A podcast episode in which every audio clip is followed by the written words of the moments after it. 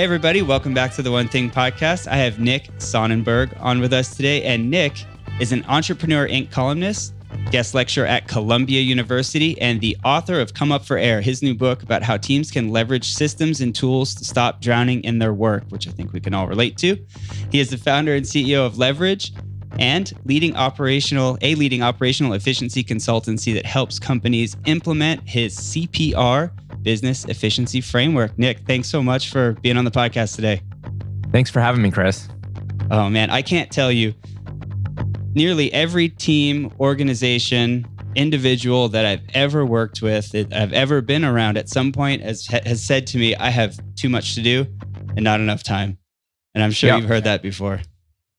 Yeah, I've also heard I'm drowning in work, which is why I titled my book, Come Up for Air. It's just like the most common thing you hear. It's like, how's it going? Oh, I'm drowning in work. It doesn't, it's avoidable. And, that's why I wrote the book and that's why I titled the book like that. But yeah, it's crazy. It's crazy how consistent that is. So consistent. I think we can all relate to it.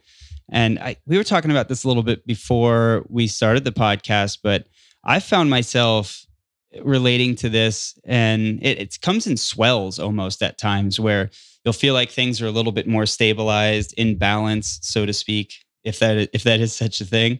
But then you'll have these swells of work, like you're launching a new book, or you have a project that you're rolling out, or just things collide, wavelengths line up, and just everything's going at once. And for me, I found that having a system or a model or some really efficient tools that you can use when things swell up, it becomes a necessity to not drown.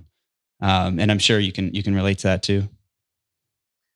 Yeah, I think being efficient is good no matter what, whether you have a swell of work, whether you don't, whether you are in a recession, whether you're in an economic boom, whether you're remote, you're in person. There's never a situation where it wouldn't be better to be more efficient than less efficient.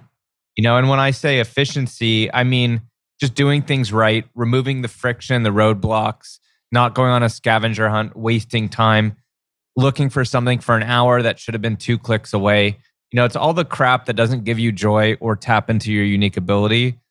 That's what I'm all about. How can I free up all the roadblocks and obstacles so that you can focus on things that you're uniquely best to work on that's going to make a bigger impact for the business?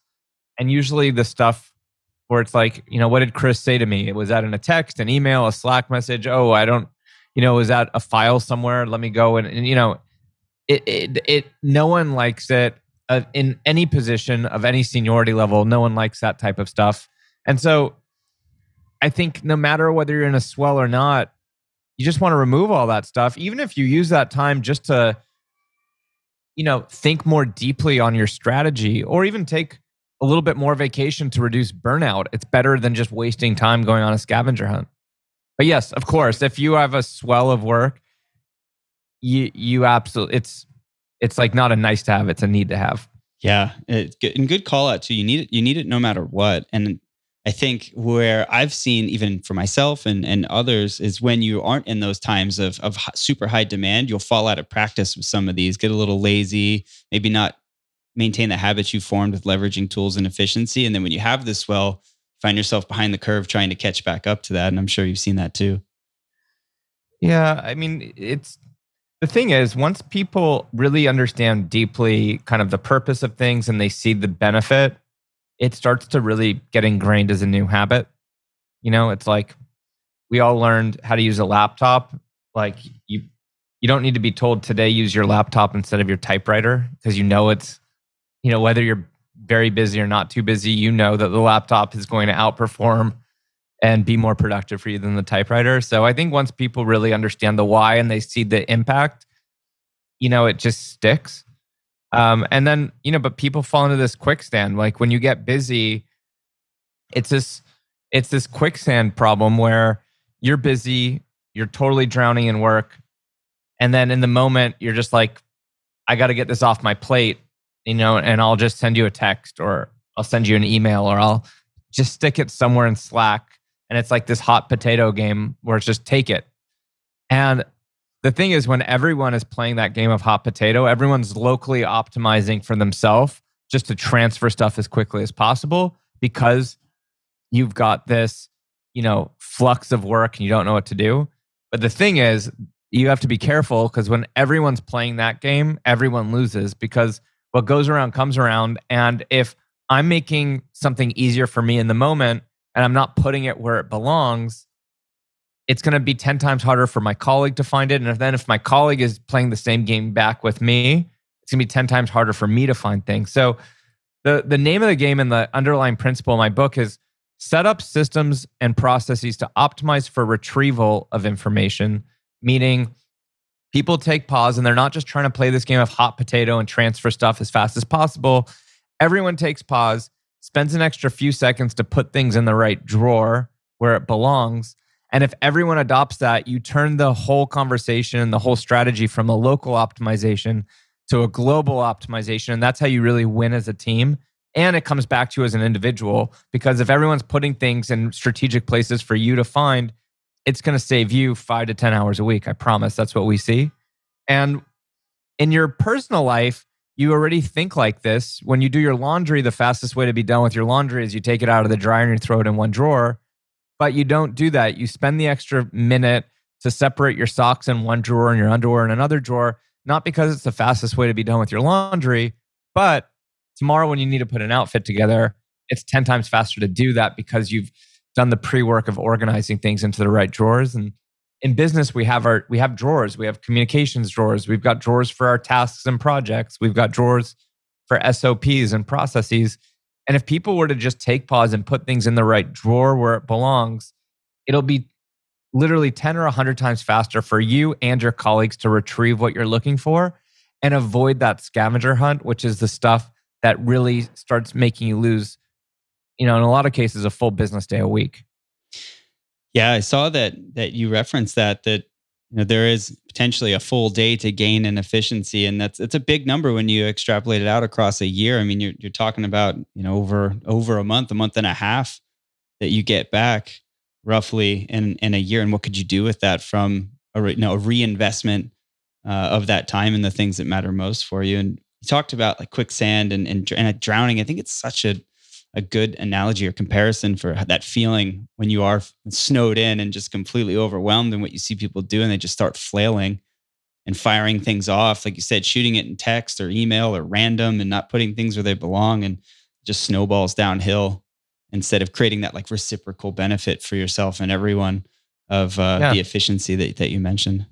It's tough because when you're drowning in work and you're already working a 12, 14, 15 hour day and you're just exhausted, you know, You really just got to figure out you're in survival mode. But if you're always in survival mode and you never spend the time to work on some things that are foundational, you're going to just never get out of it. It's another analogy I sometimes use is if you have a sink that's overflowing with water and you've got a hole in the pipe somewhere, if it takes you 5 minutes to mop the floor versus an hour to patch the pipe, a lot of people will just spend the 5 minutes to mop the floor. Right? But if every week you got to spend 5 minutes mopping the floor, after 12 weeks, you've already spent an hour. But the difference is versus patching the pipe, you know, now look, patching the pipe, that you'll have to carve that time out. And maybe that'll take away from doing a sales call right now. But you fix the problem at the root cause. And now you don't have to worry about the 5 minutes wasting every week forever. You know, so at a certain point, you will hit a break even where that you'll get a return on time versus return on investment for fixing some of these things. And that return on time, it might be the 12-week mark, it might be the 2-week mark. It really depends, but people need to think about these things as, look, we need to actually take a step back and spend a little bit extra time on some of this foundational stuff because we know over the long run, it's going to give us out back an hour a week, 2 hours a week, 3 hours a week, and it starts to stack up. And at a certain point, the fact that you don't have to do some of these low-level, inefficient activities because 6 months ago you made a fix that now you're reaping the benefits of, that's really something that people need to be thinking much more closely about. It's a great point, and I love that you said return on time. It's such a mindset shift to think this way instead of, you know, what we say often, spend your time. Like, I got to go spend some time doing this or spend some time doing that, even though you're just vocalizing that. There is a mindset to it to shift and say, okay, my time is an investment. So how do I invest it in the things that matter most? That's a good point. I'll give that more thought. You don't ever say like, I spent some money buying Apple stock. You say, I invested my money buying Apple stock, right? And it's the same thing with time. You're not, some of these things where you're fixing foundational aspects of your team and your business, you're not spending the time to do it. You're investing the time to do it. You got it. Yeah. And it is interesting when you reframe it that way and you think about your time as an ROI, or looking for an ROI, a return on investment for that time, instead of, you know, just like you said, mopping the floor. Like, how do I stop, reassess, like how can I invest this time for a better long-term strategy? Yep. Something you mentioned too about eating healthy is an investment. It's an investment in yourself, but it also often requires an investment of your time. But good news is Factor has delicious, ready-to-eat meals that are ever fresh and never frozen. They're chef-created, dietitian-approved, and ready to eat in just 2 minutes. With Factor, you can choose from a weekly menu of up to 35 options, including popular things like Calorie Smart or Keto Direction or Protein Plus or Vegan and Veggie. Also discover 60 more add-ons every week like Breakfast on the Go, lunch, snacks, beverages to help you stay fueled, feel good all day. And we know our listeners here at The One Thing are focused on health and health goals. That's why we choose to partner with Factor. And if you visit factormeals.com/150 and use code 150, you can get 50% off your first month plus 20% off your next month. Again, that's factormeals.com/ONE50 and use code ONE50 to get 50% off your first month plus 20% off your next month. Root cause, I thought was something we should talk about some more. And we like to say, you know, think big and go small. Like, think big about your goals, go small to the small actions that you could do. And I've often related this going small to like a root cause analysis. Like, get as deep as you can to the root of the thing that will have the greatest impact for you. And, you know, try to get smaller if you can, or go deeper if you can when possible to the solution. But do you see a comparison with what you were saying there? I mean, I do believe in first principles. I do believe in getting to the root of something, you know, like, because when you're not getting to the root of something, you're just patching. It's the equivalent of like just mopping the floor faster, you know? So it's, I don't know, say there's an issue with something in your business. It's so easy for someone just to say to you, look, we had this issue and, you know, we got it sorted out, like we're fine. It's another thing to just go a little bit deeper, know, well, how did you solve it? Are we sure that it's not going to happen again? Did you spend the extra did you just fix this one episode? Or did you fix the process and now we're sure that will never happen again for the next 100 episodes? And so I think that it's important to always kind of be thinking, are you patching or are you actually fixing a foundational layer to how you operate? Great point. I think I saw that you referenced the 80-20 principle a little bit in some of your teaching, and I'd love to hear how you interpret that, especially when we're talking about like ROI and, you know, what work will yield the greatest impact for you. Well, you know, it's so that for those that don't know the 80-20 principle, it's basically like 20% of your effort yields 80% of the results that you're trying to achieve, and that's kind of like my quick version of how that principle is meant to how that principle is meant. You know, I think that you can get carried away. It's a never-ending journey to be efficient. There's always something that you can do. You know, if I had nothing to do, like I literally could find ways to save a second or 2 seconds, and sometimes that adds up. You know, if you save in one process a second, and then you have to execute that process 60 times a day. Say it's how you manage email. You know, actually, email, tangent for a second, but email is the most misused tool. It's the most popular thing that we train people on through Leverage, my consulting and training company. And so take email. Say you don't know about some tips or tricks that could save you even a second processing each email, but you get, you know, 120 emails a day. That's 2 minutes a day. That's 10 minutes a week. Right? 5-day work week. It's 40 minutes a month.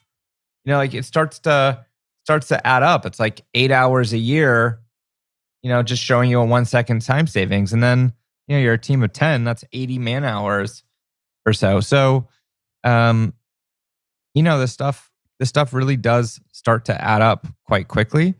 And a second really can make a difference. And so, but you have to apply the 80-20 thinking to a lot of these things. You can't fix everything. Everything's a balance. How much energy, attention, and money investment do you want to invest in short-term activities versus long-term activities? Most companies go 100% short-term and 0% long-term, at least the ones I see quite often, or at least smaller companies. And it makes sense. If you're struggling to make payroll, or you haven't hit product market fit, you know, nothing matters more than making payroll. So you got to just put all efforts into growing, say, revenue, and you don't have the luxury of patching. You know, patching the pipe is a luxury. You know, most people don't have the luxury. They just got a mop because they're in survival mode. Getting out of survival mode is a luxury. And so you have to look at it like that. You know, fixing a process that tomorrow won't generate $1, but it'll save you time in the long run is a luxury that, you know, very few people can afford, or actually they can't afford it, because you don't need to optimize everything. You can apply the 80-20 principle and just take 20% of processes or 20% of how you do things and try to tighten that up. You don't need to get crazy and be trying to optimize thousands of processes. There might be 3 processes that you start with that are run day in and day out, that are critical, that only one person on your team knows how to do it. So you're sitting on risk that if that person leaves, you're screwed because no one else knows how to do it. So you don't need to do everything at once.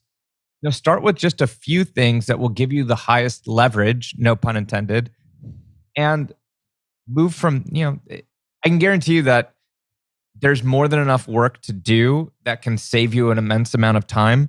You don't need to be thinking like you need to do a million things. Pick the top couple of things, focus on that, start saving time with those things. And usually when we work with clients, you just need to create that little bit of breathing room.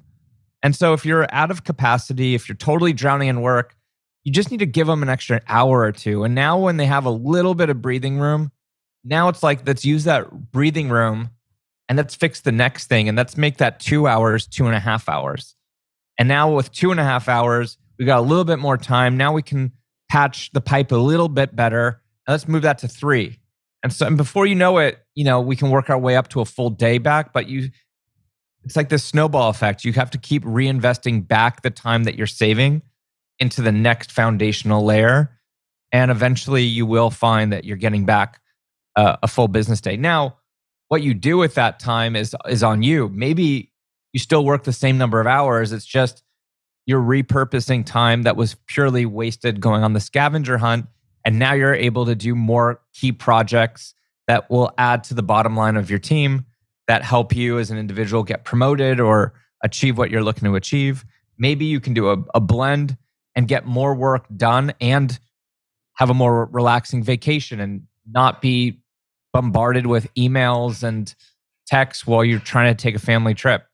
So whatever you do with that freed up time, that's on you. But I would rather literally someone just take a vacation and do no work than waste time going on a scavenger hunt, because at least the time that they're away is rejuvenating. When they come back, they're not burnt out. We'll have a higher retention, better culture, and better quality of work. So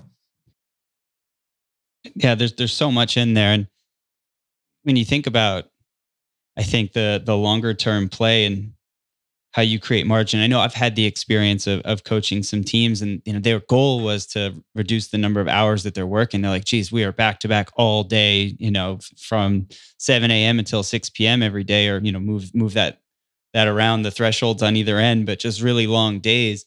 And as they made progress, they didn't find that they were reducing the number of hours, at least in like the first phase of that. What they were doing is making progress on the things that were most important. Then as they rolled into like a phase 2 of that, they started to see those vacations start to free up and more. But you have to get, it's like the drowning analogy again, you got to get your nose above water first so you could breathe and get clear. And then you can start to work your way to be, you know, head above water, shoulders above water, and see progress. Yes. And you said something earlier, and I had someone share an analogy with me a while ago, and I thought it was really interesting. And they were talking about like, hey, I can't like pick my head up and look over to the horizon, like have a longer vision, to your point, like a company that's just trying to get payroll covered and just get some revenue through and pay the bills, keep their team around, because that's more important. And what they were saying is like, I can't pick my head up and look over the horizon because I got potholes in front of me. I got to swerve. If I don't, I'm going to run over these potholes and things are going to blow. I'm going to blow a tire. And what came to my mind at the time was like, well, the beauty of like picking your head up, at least getting clear on what north is you'll know which direction to swerve, left or right, to miss the pothole. So like both those things are really important. You need to be able to pick your head up and then look back down. I think it's the difference between efficiency and effectiveness. Efficiency is doing things right, and effectiveness is doing the right things. And they go hand in hand. You need to be doing both. You don't want to be moving fast and removing the scavenger hunt and removing the roadblocks, and then you're moving in the wrong direction. So you need to know the direction you're moving in, and you don't want to waste time getting there. Great point. Yeah, good point. When you're working with teams or you're working with organizations, and you're seeing some of this, where if they're coming to you and they're saying, "Hey, we are snowed in, we are really in critical condition here," like where do you generally start with them first? It depends. It matters. Sometimes we work with mega companies that are in the Fortune 10 with huge teams. Sometimes people are tech savvy. Some aren't tech savvy. So it really depends. But there's like kind of two things that most companies have gross inefficiency in that are quick wins. The number one thing, I mentioned this before, that we do at Leverage, we do consulting and training, and that could be Slack, Microsoft Teams, Outlook, Gmail, Asana, kind of all the core technology tools that teams need to be high-performing teams to collaborate properly. Email is usually a really logical start. If you can get to inbox zero and get a grip on your email, one, I can guarantee a lot of people thinking right now, oh, that's impossible. I have 250,000 emails in my inbox. It doesn't matter. Like, we've gotten people with hundreds of thousands. Even just reading my book will help put a dent in it. But there's missed opportunities sitting in email right now that people just are missing because they don't have a good system. And it's causing unnecessary stress and a lot of wasted time because it's just not managed properly. So we teach how to use search, not needing as many folders, how to snooze emails so they can disappear and magically reappear at the perfect time. The difference between the inbox and the archive, should you archive or delete? Like, there's little nuances that are important. And the email is such a commonly used tool. Like, you might never have heard of Asana or Slack, or maybe you're just starting to roll it out, and some teams maybe use them, some don't. And we could talk about that and when you should use them. But every single person uses Gmail and Outlook, basically. It's like that is penetrated and that is here to stay. And so knowing how to use those tools efficiently can save a tremendous amount of time because of the volume that things are happening in those tools. And also the benefit is, you can learn at your own pace, and you're not negatively impacted if your colleague doesn't get to inbox zero. Like, you get full benefit even if your colleagues don't, versus other collaboration tools, which are critical. And we talk about this in the book. You need everyone to kind of start and adopt it at the same time. Otherwise, you kind of get punished if you're trying to use, a new tool, but it requires collaboration and your team to be looking there. And if they're refusing to look and they still want to use text or email, you kind of get punished following best practice and using the right tool. But email, people can learn at different paces and adopt at different paces. And the people that adopt it reap the benefit regardless. Yeah. Yeah. It's probably good to mention in your book and in your teachings, you leverage a framework you call CPR, right? Communication, planning, and resources, which is, I love the simplicity of. And it's beautiful. And it's on brand, right? Come up for air. I know. I love work, it. CPR. Right on the nose. And communication being like email, enterprise messaging, like you're talking about with Slack or Asana or Microsoft Teams.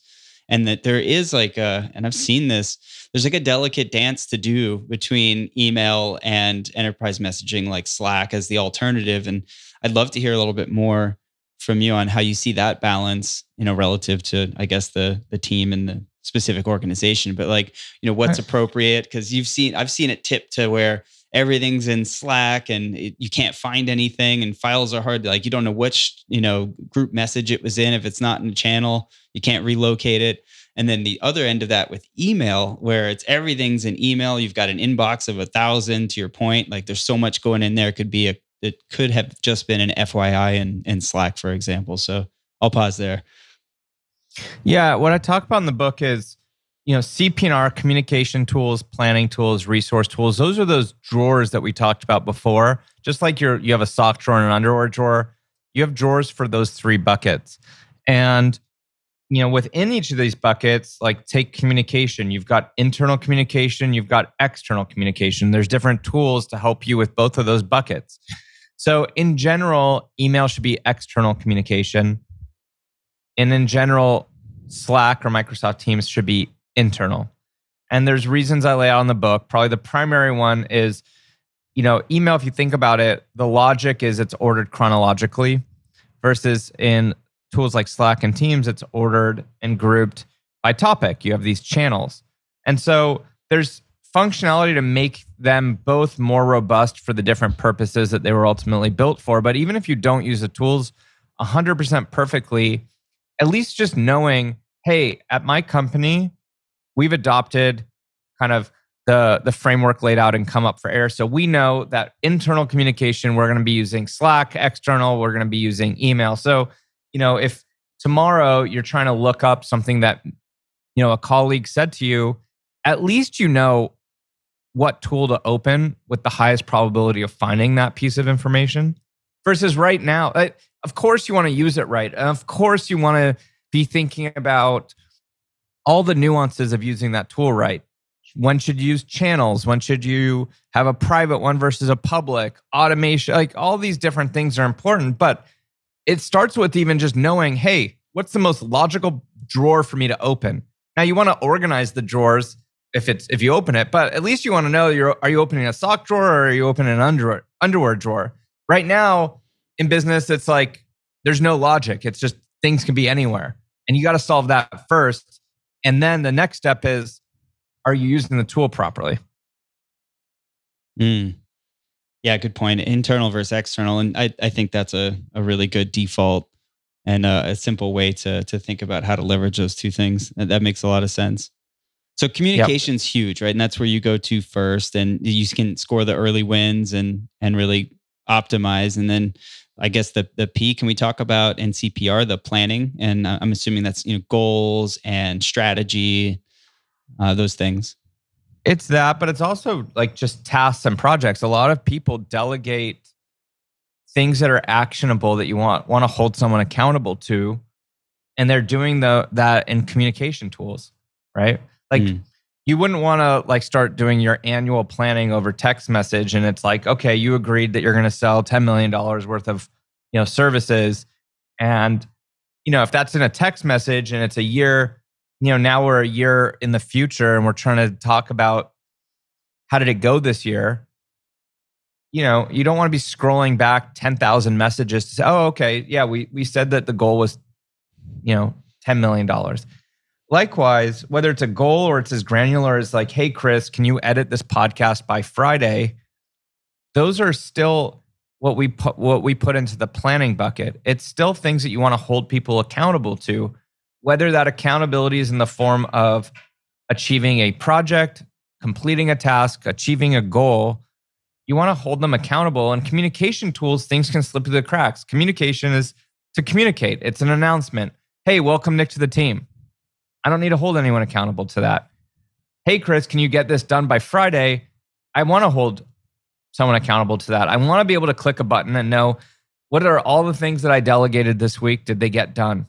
What's the status of our goals? What's the status of these key projects? I shouldn't have to ask people. I shouldn't have to chase people on a scavenger hunt. These things should be one or two clicks away.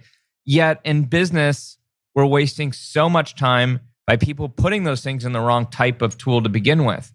Most of the time, people are putting actionable things that you need to hold people accountable tool inside of text, email, or Slack or Teams, which are all communication tools, and they belong in a planning tool like Asana or Monday or one of those tools. And tools are built for specific purposes, right? In Asana, I can click a button and know what I need to do today. I can click another button and know what's going on with all the key clients. I can click another button and know what did I delegate that's past due.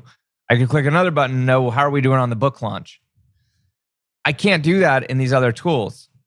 And it's like the equivalent of if we were to go take your team, say you want to take them camping in the forest together. You need a walkie-talkie to communicate, but you also need a map to navigate out of the forest. Most people have no distinction or strategy between the walkie-talkies in their team and the maps in their team. I like that analogy. See, we definitely need a format for like capturing our commitments, goals, deliverables on projects, like progress and tracking on how are we on or off track to those things. And I've seen varying levels of complexity with that, and I'm curious to hear your insight. Like, for example, like a spreadsheet. If you're like an entrepreneur and there's a low level of complexity, or at least you're getting started, like perhaps that's a good place to start. On the other end of that spectrum, you have things like you'd say like Asana or Monday, where you've got multiple projects that have multiple stakeholders and multiple deliverables with each. And if you don't have that level of complexity, things are going to fall through the cracks, right? And so it's kind of knowing what your needs are and then finding the resources that support that. Yeah, I think it's all a balance. Like, you have to be strategic with how you roll these things out. That's, I would say Asana versus a spreadsheet. At least if you work with us, it's pretty quick to get people using Asana correctly. So I don't see any reason why anyone would ever want to use a spreadsheet over Asana, because like literally, in a matter of days, like you can be using Asana pretty well and, be like 10 times better than a spreadsheet.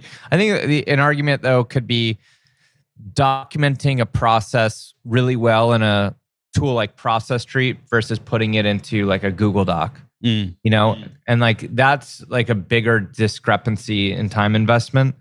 And so some of those things you really just have to be strategic and decide, how many you want to do, what are the most key processes, and you've kind of got to plan it out and allocate time in your sprint, whether you do weekly or monthly or whatever you do. But, there's different things take different amounts of time to roll out and have different opportunity costs. And so something like spreadsheet versus Asana, the opportunity cost is massive, and the change in time investment to get Asana, which would be far superior than spreadsheet, it's marginal. So like, yeah, you have to just be balancing the risk and the reward, or the cost to the reward. And something like a spreadsheet to Asana, I don't see any reason why someone would want to do that, unless, there could be nuances where your company hasn't yet approved it, or like they're starting to consider it and like half of your team doesn't want to, so you can't use. But even in that case, you still get so much benefit just using a tool like that for yourself. Even if your team doesn't use it, it's still helpful to be able to click a button and know what you need to work on today, and take the benefits of just the solo case. Mm-hmm. No, that's a great point. I'm trying to think of a time where maybe there's a balance, and I could think when you're like a scratch pad, or like when you're initially forming your plan and the like call them priorities or strategies that you would implement to. So you have a goal, these 5 things are going to get me to my goal. Here's the strategies for each. When you're kind of going through that phase of it, sure, I've seen using like, a spreadsheet or something that really helps, sure, like the beauty of the simplicity. But then you're like, okay, this one strategy is a very complex project that needs to go live in Asana. So yeah, like I'll plan out my goals sometimes in a spreadsheet. I'll do mind mapping and brainstorming and Miro and digital whiteboarding tools or Google Docs. But once we've kind of aligned on actionable work that needs to get done or goals that, we've committed to, that's where we will go and put it into kind of like the main system. Yeah. Good point. That's good. And sometimes like there is beauty in the simplicity when you're just trying to narrow your focus, but that simplicity is insufficient when it comes to very, very big or even medium and small size projects, programs, products, etc. Okay, yeah, so totally. That the planning. So communication's a big challenge and seems to be the place where most organizations can see benefit the fastest, and it's sustained over time. Planning, and if we've talked about, and not only the process, but like some of the tools you can use. And I think we've touched on resources a little bit, but in the R in CPR, can we dig in a little bit on the resource component? Yeah. So like resource is all about documenting your knowledge. So every company has intellectual property, whether you realize it or not. Even as simple as how you do payroll, that's unique to your business. You log into this tool, you click this button, you double check this. You want these things to be documented, and you probably have thousands of processes and SOPs, standard operating procedures. You don't need to feel like you need to document everything all tomorrow. You could apply that 80-20 principle, but you need to start thinking about this stuff. Not only will it save you time, right? You don't want, if you have to repeat yourself more than once to someone to answer a question, that should be a trigger. Hey, maybe I need to put this in our knowledge base.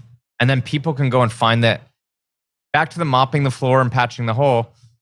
Mopping the floor would be answering the question once a week forever.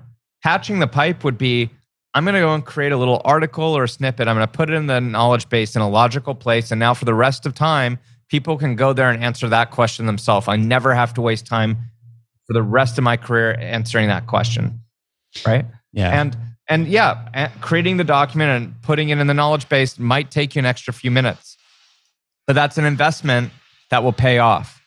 And so you need to be thinking about this, and it not only will it save you time, but it'll reduce the risk. You don't want risk that someone leaves and they're the only person that knows how to do a sales call or do payroll, right? You want to, if you've invested the money for an employee to do work, you want to capture all of that knowledge and not have risk that it leaves the moment that they leave, right? And so just like, we're talking about investing time versus spending time, and how, you would invest in Apple stock just like you're investing time to generate a return. You also could make an investment in something like disability insurance or an insurance policy that, maybe you hope to never see a return, but you just, that you're giving money every month for your disability insurance, because if one day, God forbid, something happens, you're protected. And it's the same thing with documenting your knowledge. Not only are you saving time, so you are getting kind of that return on investment, you also are kind of buying an insurance policy at the same time. And so it's important that people just are aware of the benefits, whether they're invisible or visible, to the activities that are critical to your business. Well said. And we see so much when it comes to the business goals, objectives, call it professional goals. There's so much of, there's so many tools and resources and your framework, and there's a lot of thought and rigor that goes into how we distribute this across teams and find efficiencies in communication. And then you flip the coin over and you look at your personal goals, and then there's just like an ocean between those things. And I'm curious if you see, from your end, any application, on using the same framework when you're thinking about setting goals for yourself personally. Not that those things are always disconnected, because we find that they're generally very connected, but there is a disparity when you think about, hey, I'd love to do this thing for myself personally, and how we apply the same methodology. I think in terms of just thinking, right, I would say whether you're doing something for business or personal, you should always be thinking, what's the value of your time? Do you enjoy what you're doing? Can you kind of buy back time at a discount? Like if your time is worth $100 an hour, could you pay someone $20 an hour to do that for you? So I think that there's a lot of similar thinking involved. The same, with setting personal goals and business goals, how however you go about thinking about how you set goals probably should be relatively consistent, you know? How I use email is exactly the same for my personal and my business life. I use Asana for both business and personal life. I'm always thinking about, you know, is this going to generate a return on time or a return on investment? And so I think that, you know, the lines have been blurred between work and personal life, and it's really about work-life integration versus balance. And I think that a lot of the thinking carries over on both sides of the court. Yeah, agreed. And it's we have the opportunity because we in our coaching, we really like to earn the right to look at people's personal and professional goals, professional first in many cases, and then earn the right to the personal.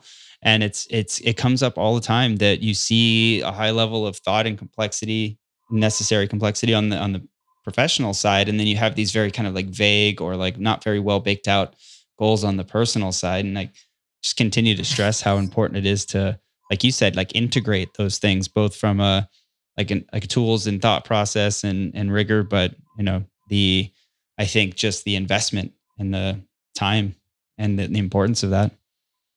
100%. Yeah. Awesome. Well, Nick, what else do you think would be good from your book to touch on that we haven't already that would help someone understand what you guys are focused on? You know, we talk a bit in the book also, not just saving time, but optimizing time and how, you know, different time slots on the day aren't all worth the same. And 9 a.m. on a Monday after a relaxing weekend and you woke up and you worked out and you had your coffee or your kombucha or whatever you do, you know, your brain might be at full horsepower by 9 a.m. on a Monday versus 7 o'clock on a Friday after 100 Zoom calls for the week and you're exhausted and you don't have your laptop. And so you need to be thinking about how do you optimize your time? Like how can you shift things that don't require your brain to be, you know, at full horsepower? How can you reduce a meeting by 15 minutes and tell someone to send you a video? And now you just got back really valuable time. And now you can watch that video in the back of that Uber during low value time. And so there's some things like that that don't require any technology that people could just be more aware of. And, you know, if you want to go deeper, yeah, we wrote a whole book about this so people can pick up the book and see a bunch of other strategies. Well, that's a good segue. Like where, if the listeners want to come check out more, find you, read your book, like where can they hunt you down to stalk you and be part of your world? Well, thank you for asking that. So you can go to comeupforair.com. That's where you can find out where to buy the book, but also we put together a ton of additional resources in addition to the book. The book is 320 pages long. It's packed with strategies and tactics. There's no fluff. HarperCollins didn't want it to be any more than 320 pages long. And, you know, we're efficiency geeks. So it would have been like 1,400 pages long if we weren't. And so we have a whole bunch of additional calculators, checklists, advanced material that didn't make into the book that in the book will say, you know, if you want to go deeper, go and use this resource. And all the resources are on Come Up for Air. So that's everything book related. And if you're a team that wants additional help, my company Leverage, which is at getleverage.com, we do operational efficiency consulting and training for organizations and teams. Awesome, man. I appreciate it. Nick, if you could have the listeners just take away one thing from the podcast today, what would that be? They need to go to comeupforair.com and no. I would say that, you know, they need to be thinking about how they spend time as an investment versus a cost. And they need to be thinking about, you know, utilizing all these tools in the right way to maximize team performance and optimizing, you know, for retrieval of information versus just playing that game of hot potato. Awesome. Well, thanks so much for doing this today, Nick. And I hope it was a good experience for you. I know we talked a lot about a lot of really valuable things for the listeners. So appreciate you. Thanks for having me. Awesome. Bye, everybody. Thanks for listening to the One Thing Podcast. If you're a bold risk taker who wants to dream big and achieve a higher level of success in your life or business, visit theonething.com. There you'll find information on one-on-one coaching, our exclusive community membership program, and customized workshops that will help you get your team or organization aligned and rowing in the same direction. That's THE1.com to start living the life you've always dreamed of today. Be sure to follow the show to stay up to date on weekly episodes, guest interviews, and more. Plus, we would love to hear from you. Send us a voice note by going to speakpipe.com/theonething or email us at podcast@theonething.com. We'll see you next week.